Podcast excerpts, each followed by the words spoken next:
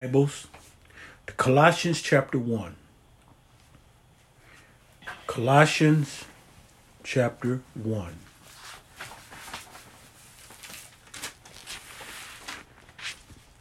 Starting at verse 1, it says Paul, an apostle of Jesus Christ, by the will of God, and Timotheus, our brother. Paul greeting or recognizing the Colossians is very similar to the greeting given to the Ephesians. Even though he persecuted the church, when converted, he became a zealous preacher of the faith of Christ. Paul joins Timothy in greeting them. Timothy was not an apostle, but because he was well known by the Colossians and was valued and esteemed by them, it meant he was a person of worth and excellency to them.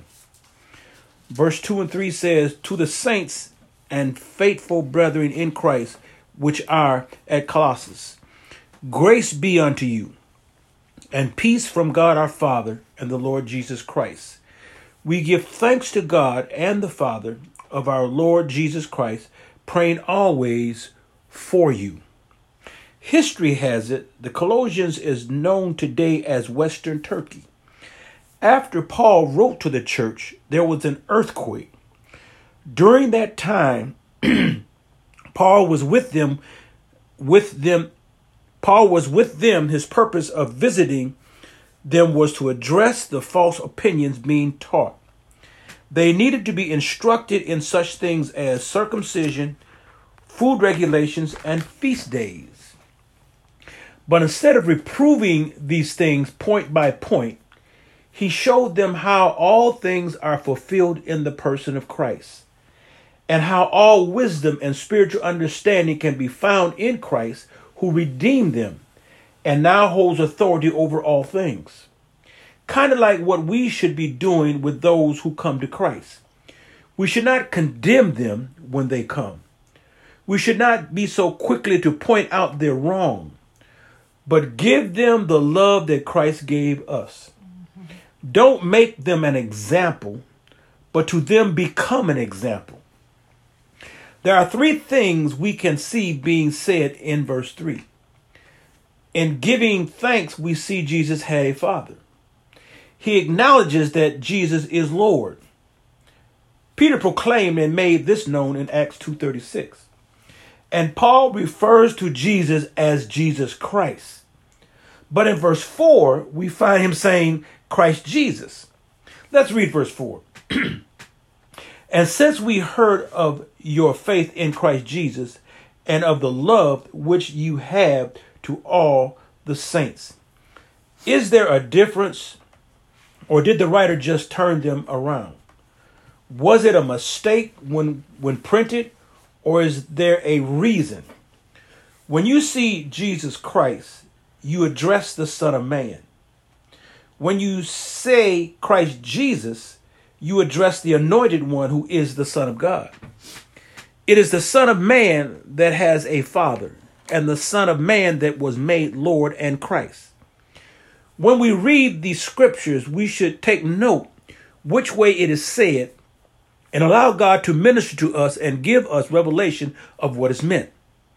Verse 5 for the hope which is laid up for you in heaven, whereof ye heard before in the word of the truth of the gospel.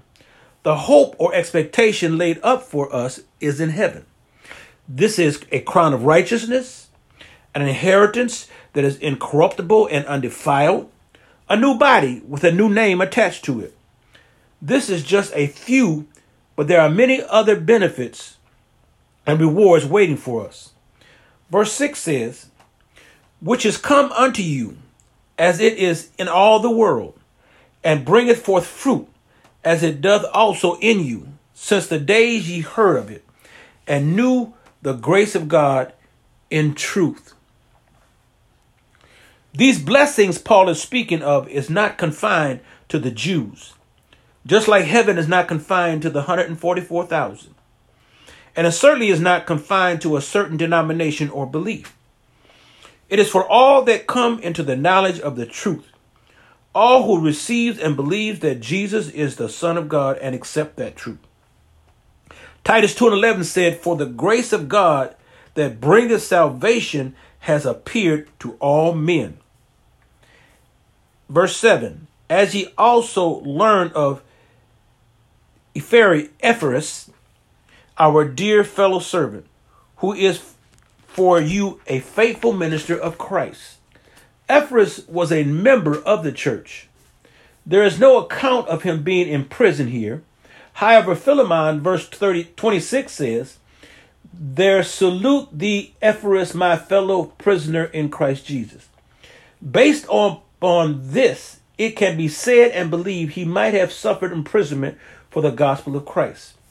Remember, people back then were not just imprisoned because of a crime committed, but also because they believed in the resurrection of Christ. Paul was being pursued and persecuted, and the apostles were being martyred for that very reason. Verse 8 says, Who also declared unto us your love in the Spirit. The Colossians were a spiritual people. They had a loving spirit, and through this spirit, they showed it. And Paul says in verse 9, For this cause we also, since the day we heard it, do not cease to pray for you, and to desire that ye might be filled with the knowledge of his will in all wisdom and spiritual understanding. This is not a private prayer or interpretation. All Christians, all saints, all believers need the knowledge of his will. All this knowledge needs to be in our wisdom and spiritual understanding. Just the knowledge of his will is not good enough. God's will for each of our lives is to see the Son. But it doesn't stop at knowing where the will is, which is John 6 and 40.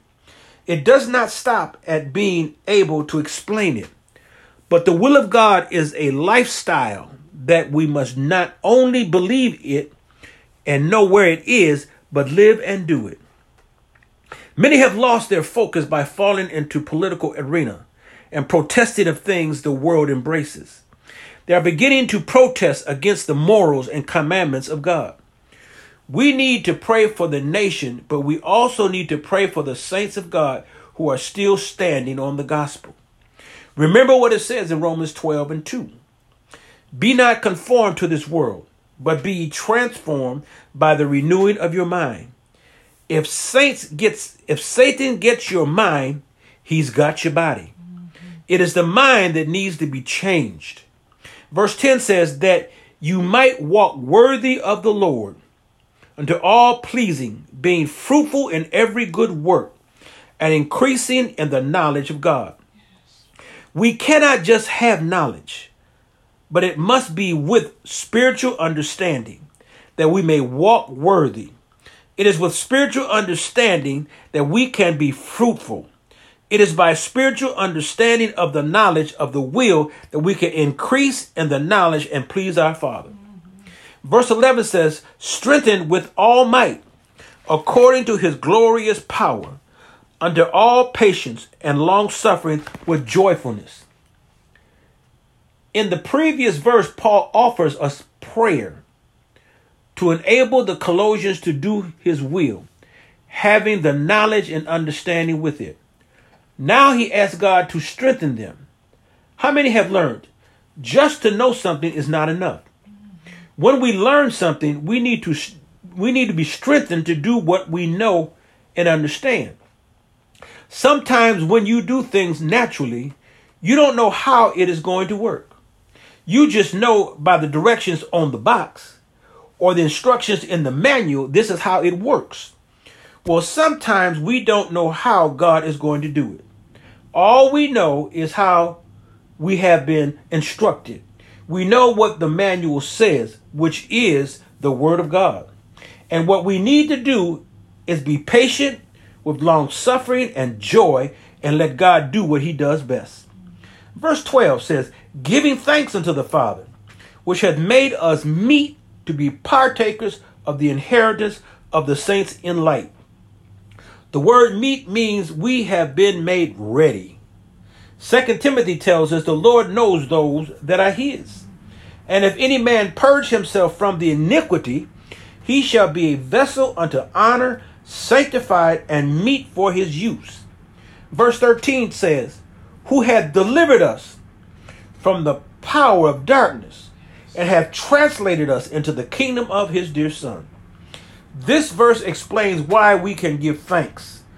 God has made his people free from the power of darkness by bringing them out of the state of sin and misery and bringing them into a state of grace called the kingdom of God. By Christ Jesus, it is God that has delivered us. It is God who has freed us. And it is by him we have been translated into his kingdom. But that is not all. Verse 14 says, In whom we have redemption through his blood, even the forgiveness of sins. We have been delivered, and it was by his son. The blood that was shed, we have been recovered. By this blood, we have been washed clean. By his blood, we have been forgiven. Ephesians tells us, In whom we have redemption through his blood, even the forgiveness of sin. We could not have we could not have it without him. Now, who is this son? Who is this that can persuade God to forgive? His name is Jesus. Verse 15 tells us, who is the image of the invisible God, the first of every firstborn of every creature. It is the Christ, the Son of God, who is the image of the invisible God. Second Corinthians 4 3 and 4 says, If our gospel be hid, it is hid to them that are lost, in whom the God of this world hath blinded the minds of them which believe not. The way people make followers to believe in them is to blind them from the truth. Blind a person of the understanding, and you can make them believe a lie. If a person only points out what you want, you will be blinded to what you really need. It goes on to say in this verse, lest the light of the glorious gospel of Christ, who is the image of God, should shine unto them. But remember, the scripture also tells us, even though light has come into the world, Jesus said men love darkness rather than light because their deeds were evil. And those that do evil hate the light and will not come to the light unless their deeds should be reproved. If Jesus said, I am the light, then what they hate is Jesus. And if we are if we are to let our light shine, they hate us too. Now let's look at verse 16 of Colossians 1. For by him were all things created that are in heaven, that are in earth, visible and invisible, whether they be thrones or dominions, or principalities, or powers. All things were created by him and for him. By Christ, all things have been created. John 1 and 3 tells us, All things were made by him, and without him was not anything made that was made. Hebrews tells us, God, who at sundry times and in divers manners spoke in time past unto the fathers by the prophets. God told us who was coming. He has in these last days spoken unto us by his Son, whom he has appointed heir of all things, by whom also he made the worlds. It is by Christ the worlds were made, for he was with the Father when it was done. When God said, Let us, Jesus was there in his bosom. The Word was in the bosom of the Father, and he declared him. It was the Word that was put in flesh and was given the name Jesus, who became the Son of Man. Verse 17 tells us, And he is before all things, and by him all things consist. If Jesus was in the bosom of the Father, it means he is before all things. Remember, Jesus said, Before Abraham was, I am. Verse 18. And he is the head of the body, the church, who is the beginning, the firstborn from the dead, that in all things he might have the preeminence. Jesus is the head of the church. People take this to mean he is the head of the building. But Jesus is not concerned with the building. If you are the church, Jesus is your head or head of you. If you don't make him your head, how can he be the head of a building that is brick and mortar? How can he be the head of a building if the people in it don't have a head? Verse 19 For it pleased the Father that in him should all fullness dwell. Jesus was well qualified to handle the task. By God appointing him meant in him there was a full merit of our justification, a fullness of our grace, our sanctification, a fullness of wisdom for our direction, a fullness of power for our preservation, a fullness of mercy, compassion to relieve and help us in all our distress. And with this fullness that only Christ could provide, we now have full access to the throne of God where we cry, Abba, Father, making him our very own. And on another note, by Jesus being obedient unto death, even the death of the cross, this means Jesus has become submissive to the Christ, meaning the flesh has become submissive to the spirit, which also means because Christ lives in us by his spirit, greater is he that is with us than, than he that is in the world. We too can submit our flesh to the Christ that is in us and be victorious. Mm-hmm. Verse 20 and having made peace through the blood of his cross, by him to reconcile all things unto himself. By him I say, whether they be things in earth or things in heaven. By Jesus being obedient, we have peace and through his blood. Second yes. Corinthians 5:18 said, And all things are of God, who has reconciled to us himself by Jesus Christ and has given to us the ministry of reconciliation. It was Jesus, the Son of Man, whose blood that was shed. Verse 21 And you that were sometime alienated and enemies in your mind by wicked by wicked works, yet now have you reconciled. He describes the miserable state and condition that we were and and and the condition that we were in before we were converted to Christ's faith, Christian faith. Strangers or enemies of the mind, meaning being deeply rooted, rooted so much that you hated God not as a creator, but as a lawgiver. You hate him not as a benefactor, but as a judge and a revenger of sin. The way of escape from this and the way to be reconciled is for Christ to take upon him a true body, subject to fleshly infirmities, yet without sin, and in that body suffering death for us, that we might be presented at the last day perfectly holy under God. So, by allowing your mind to become one with the mind of Christ, you are allowing Father to separate you from the wicked works and become reconciled to his Son.